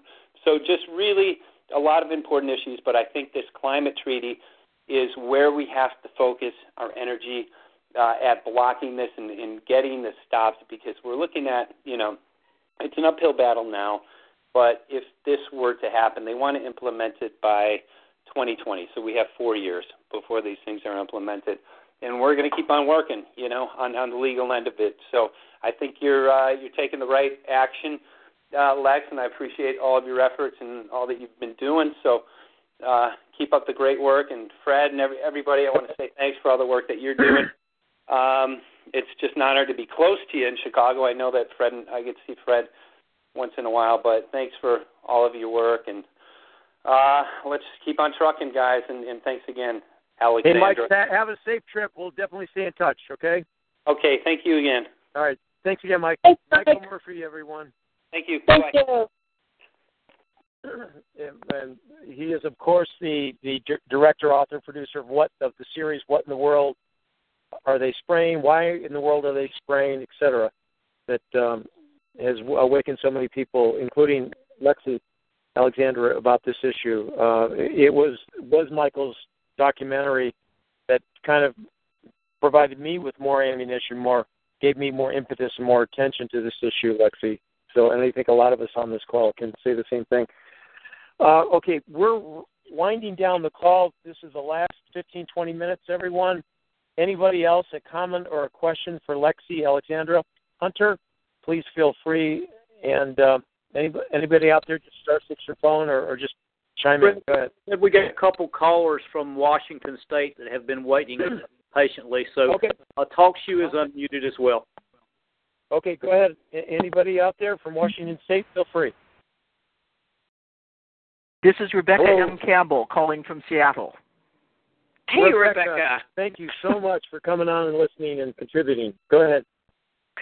Um, I just was on the phone with, or on, or on a um, email conversation with Elana Freeland uh, just before I, I have been listening in on the call, and uh, I actually was in a uh, program with her uh, several months ago in Olympia, Washington. Wow. Um, I am dealing. I'm kind of as Fred and Dee Dee will, and a lot of people on the call will testify. I am a, a multi-systemic activist, um, somewhat similar to Alfred Webre in my approach. Um, I'm more of an artist, an activist artist, but I've uh, gotten gotten into many different issues because to me it's all one. But the chemtrails are an extremely important issue to the extent and one of the things I'm working on is legal is legal as well and I have done more conventional cases such as the federal case to stop H1N1 um, medical martial law in 2009 Campbell versus the United States um, so I've done that but during that time I was introduced to the other uh, less conventional approach of uni- universal commercial code law and I know Fred and Dee Dee have had several programs on this and it provides another approach. And I wanted to mention, I'm, I'm Elana is aware of this as well. I'm working right now with the activists up in the Olympic Peninsula area of Washington State because the United States Navy is invading the Olympic National Forest and the Olympic National Park, with the reservations. And I had worked with Rosalind Peterson on this issue before I went off and did the vaccine case. So I'm very aware, uh, very aware of. I had been very aware of that, and then it was reactivating in in the past year. Um, so there, there's that issue. There's the issue of the smart utility meters, where, which are essentially miniature miniaturized weapons of electromagnetic technology that are are put in urban areas. So I joined uh, with Josh Del Sol who did the incredible film Take Back Your Power about the smart meters, but it also shows the smart grid and the global takeover agenda that's that's with that, and it intersects with the, with the chemtrails, and it, there are several other intersections with that. And we began doing, uh, along with an international legal team, uh, several universal commercial code or contract common law actions. And we did the the first one in uh, we started in Seattle, and I guess some of it was in BC and we have used this to begin stopping the, the rollout of these very highly dangerous surveillance devices, the smart meters that have, are greenwashed, like Lexi has been discussing. Uh, and we've actually uh, we're we're being cautious about it because we've we've got three pilot programs going simultaneously. But so far in Seattle, the entire city council voted for these things, and three uh, of the top city council incumbents over the past two three months or two months, pardon me, have, have all resigned, as well as the CEO of Seattle City Light, which is the city owned utility that is pushing the greenwashed, dangerous smart meters. We have an okay. entire. Rebecca, you, Rebecca, can, excuse me. Rebecca, excuse me. You could, pardon Do me. you have a question? What is your question? Okay, I'm letting you. My question is, since this is doable, could it not be considered as another another form of approaching this legally. The uniform uniform commercial code? Yes. No, no, that is that that is that is not going to work with respect to this particular issue. And I would have to spend a whole lot of time explaining why. But with respect to this particular issue, um, no, I'm sorry that that that is not that is not a valid way of approaching the geoengineering issue. Okay, So it could be it can be used for some of the other things you talked about, but not for geoengineering. So that's my answer. Okay. Uh, I guess Pablo's on the line with us. Uh, oh, Pablo, Pablo Nova. from last week. Pablo Novi. Uh, thank you for coming on, Pablo. Go ahead, chime in if you'd like. Thank you so much for having me. Can, can you hear me? Can And, you and hear by, me by right? the way, uh, uh, uh, Alexandra, we forwarded the email received from Pablo uh, about his his interest in, in in listening in about the topic tonight. Thanks to you and what you have to offer. So this is the gentleman's email. Uh, this is the gentleman who wrote the email. Go ahead, Pablo. Uh, very, very nice to meet you, quote unquote, Alexandra. Uh, I, I, I, I love the, I love the team at AUN. I'm no expert at all at geoengineering, but I, I lived in the northern state of Mexico called Sonora on the border with Arizona for seven years, and I was bike on a bicycle six hours a day, and you couldn't miss these planes systematically covering this, with systematically leaving white clouds behind them that eventually covered the sky from horizon to horizon. And this was every single day. And this was an area that used to have uh, floods caused by torrential downfall falls. It's gone through a 15 year drought that has killed off all food production in the countryside. The only thing they can grow is hay, and there's a mass die off of all kinds of trees and all kinds of stuff. Hmm. So that's kind of anecdotal evidence. I'm, I'm no expert on the on the subject. Well, thank you, Pablo, and thanks for the nice email. I saw that. Very, very kind words. What you're seeing there is what people are seeing all over the planet, and the ecosystem breakdown and degradation. Okay, so this is this is happening all over the world. You're just a little bit south of me. I know where Sonora is, and um, correct. I mean, this is not just one particular country. This is um, this is a global takedown. That's what it is. I uh, came across a political uh, uh, analysis of what one of the specific purposes might be and why they were doing it in the state of Sonora, and that was that the plan was to have Mexico supposedly pay off its unpayable debt to the United States bankers by selling Sonora to them, and they were going to remove the popular resistance by depopulating the state through this geoengineering, and that's happening. That part is happening. That the uh, people can't live. Well, right. I mean, it's just like what you're seeing in California. There's going to be a, a mass exodus out of there. I mean, there's already land grabs going on out there from the farmers that can't sustain it because they don't have deep water, primary water. Um, the PC's definitely not tracking this. Medical doctors, you know, are not tracking the health implications. I mean, people think they get the flu, upper respiratory. I mean, you know, uh, you know, the powers that be are controlling all of the agencies. Uh, ask Robert F. Kennedy Jr., okay, because he is all over this vaccine thing. I saw him, uh, he's been doing a cross country tour. God bless him, right? I mean, this is a guy that talked about the fact that forget about the lobbying with the military industrial complex in this country, the pharmaceutical uh, industry um, they they they uh, put out more dough to lobby and control the the Congress and all the legislators than the military industrial complex. So listen, the whole thing's being controlled. People need to understand this. Our food is being controlled. The waterways are being poisoned from this stuff.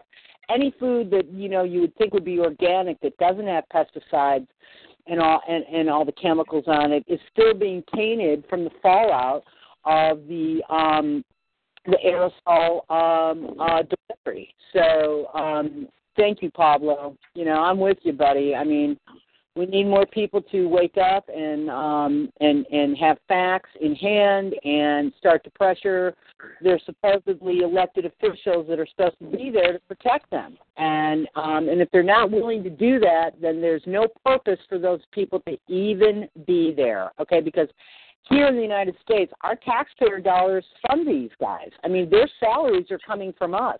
Well, if they're not doing their jobs, what's the point of uh, those people even being there? You know what? I, I lived in California for 40 years, and we raised a couple of kids. uh, not counting the last 10 years in Mexico. And during that time, the the pharmaceutical companies that you just pointed out, they forced on California mandatory uh, drugging up the kids with all kinds of medications uh, that parents didn't have the right to veto. And I went in a rage over that because I had kids in the school system, and no way anybody's feeding pills to my kids without my permission. And they forced that on the entire state, the most populous state in the country. So I agree. well, they're, they're they're doing they're they're working on that again, and that's why Robert Kennedy Jr. was just up there with that SB Senate bill. I mean, it is completely outrageous what's going on, and I I, I think your audience, if they go to YouTube and they pull up a video by a woman, a lady by the name of Ann Bressington. She spoke a couple of years ago down there in Australia, and she succinctly describes in a real short speech she gave exactly what's happening here with the UN and Agenda 21. And this is not just about uh, a land takeover. This is taking over the educational system, which we see happening with with. Uh, Com, Common Core, also known as Communist Core. This is an invasion of every aspect of our life. Um, and, and I'm disturbed by all of it. But my main focus, which I will not be uh, dissuaded from, is the geoengineering. That's what I'm. That's my belt bailiwick. That is my specialty, and um, I applaud everybody that's working on on all these other um, very very critical survival. This is survival now of of uh, our well being on this planet. Uh, if, if I may, I, I've been an activist since uh, 50 years ago, just about today. Uh, I organized 40 hours a week besides working full time against the war in Vietnam. I was one of the top leaders in San Diego. We actually drove out the Republican convention, which I didn't believe until the day it happened because they were there in the ultra, most ultra conservative big city in the country, thinking they could get away with praising themselves, and we drove them out. So it took a lot of work, but we were somewhat effective. I would love to be on your mailing list. One of my skills is that I, I do pretty good crit- analytical critiques of other people's work. I'm not a primary investigator, but I consider myself a good synthesizer. Well, I don't really, ha- I don't really have a website. I mean, if people want to find me, they have to go to Facebook or Twitter or TSU or Scene.is. Um, if they go to Aircraft, um, that website, there's a little ditty up there about my um, who I am and how you can get a hold of me. My email address is there, and you know my my my my uh, whole thrust at this point now is I'm trying to get people on board to do the legislative approach to um, get their state assemblies to um, uh, introduce bills to get this stuff um, a either um, investigated or b prohibited. Um, so, and anybody else in the state that can do uh, an open meeting like we had here in, in Kingman, Arizona last June, um, that is that is the opportunity for people to get on public record. But you got to have it at the state level because that's where the laws lie. The laws lie at the state level. They do not lie at the county.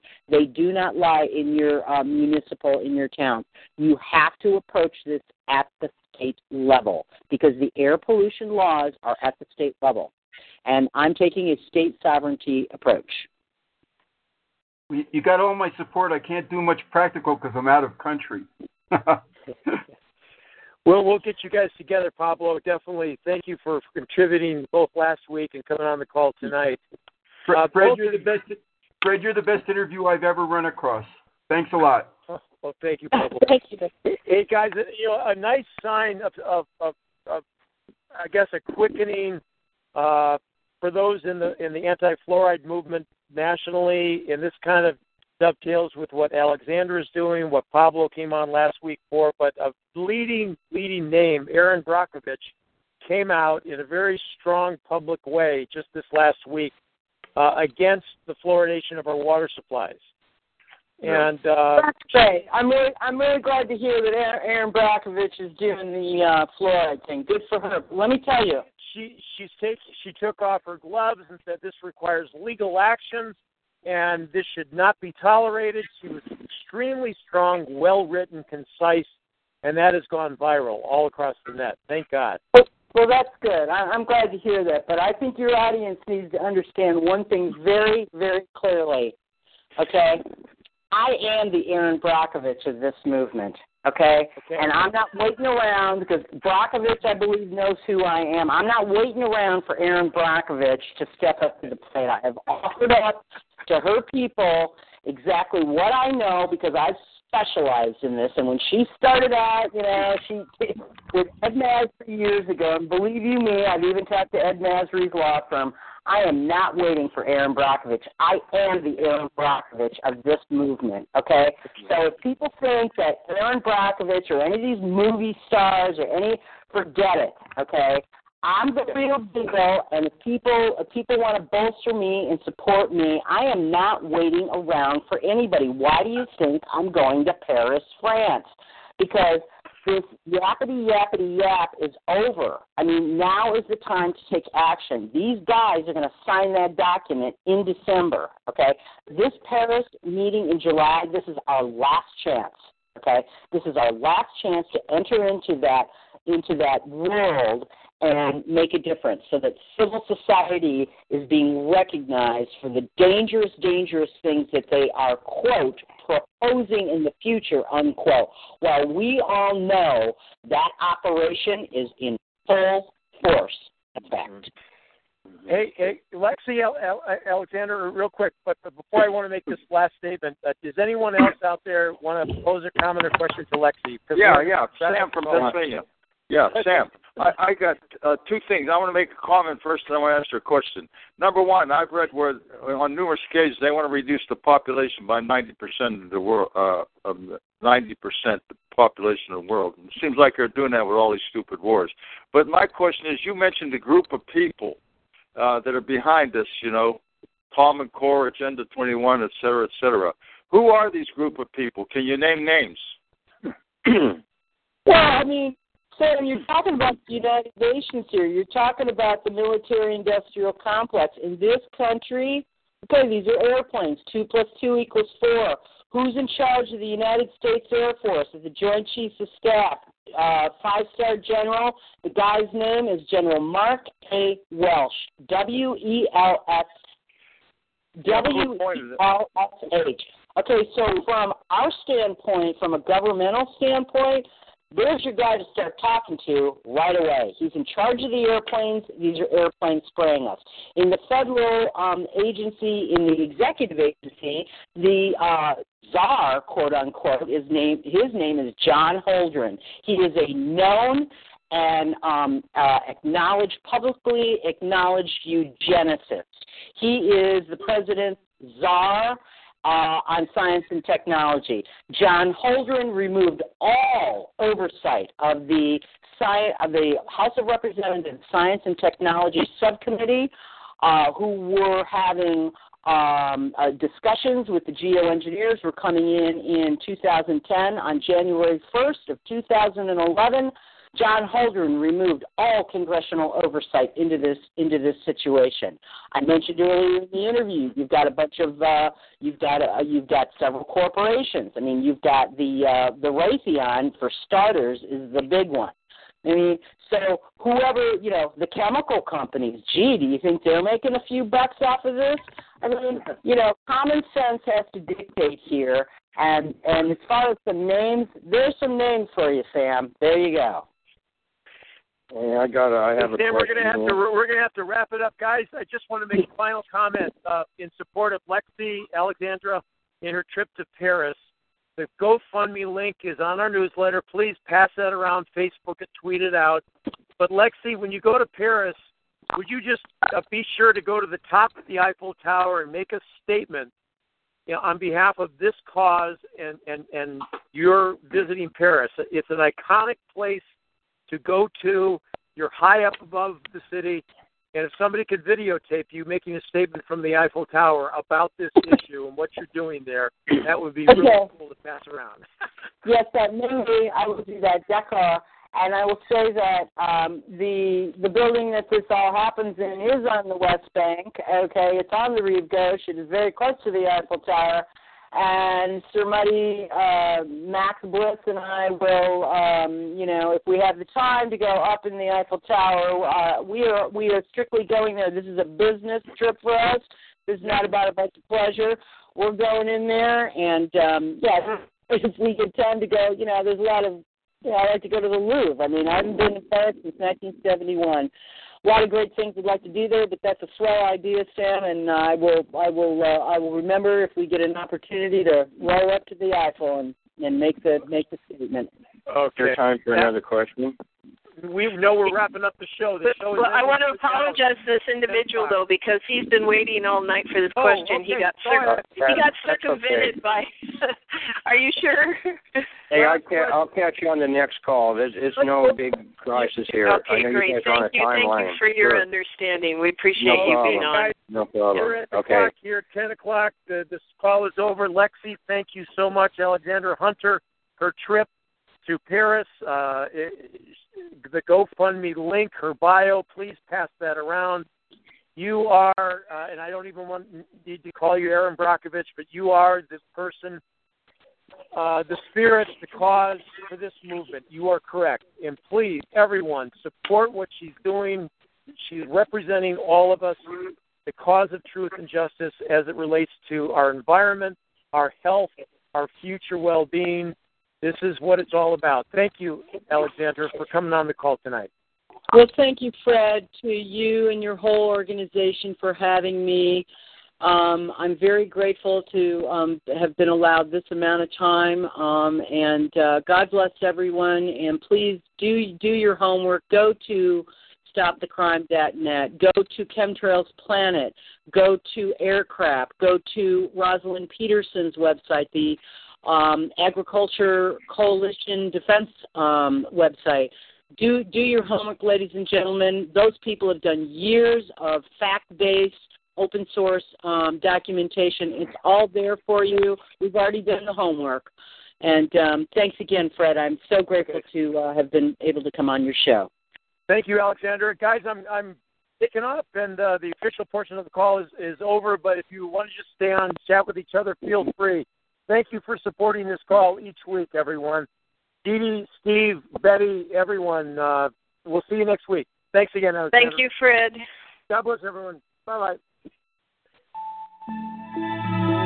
AUN, American Underground Network. Okay, round two. Name something that's not boring. A laundry? Ooh, a book club. Computer solitaire, huh? Ah, oh, sorry, we were looking for Chumba Casino. That's right. ChumbaCasino.com has over 100 casino style games. Join today and play for free for your chance to redeem some serious prizes. ChumbaCasino.com. No purchase necessary. Forward prohibited by law. 18 plus terms and conditions apply. See website for details.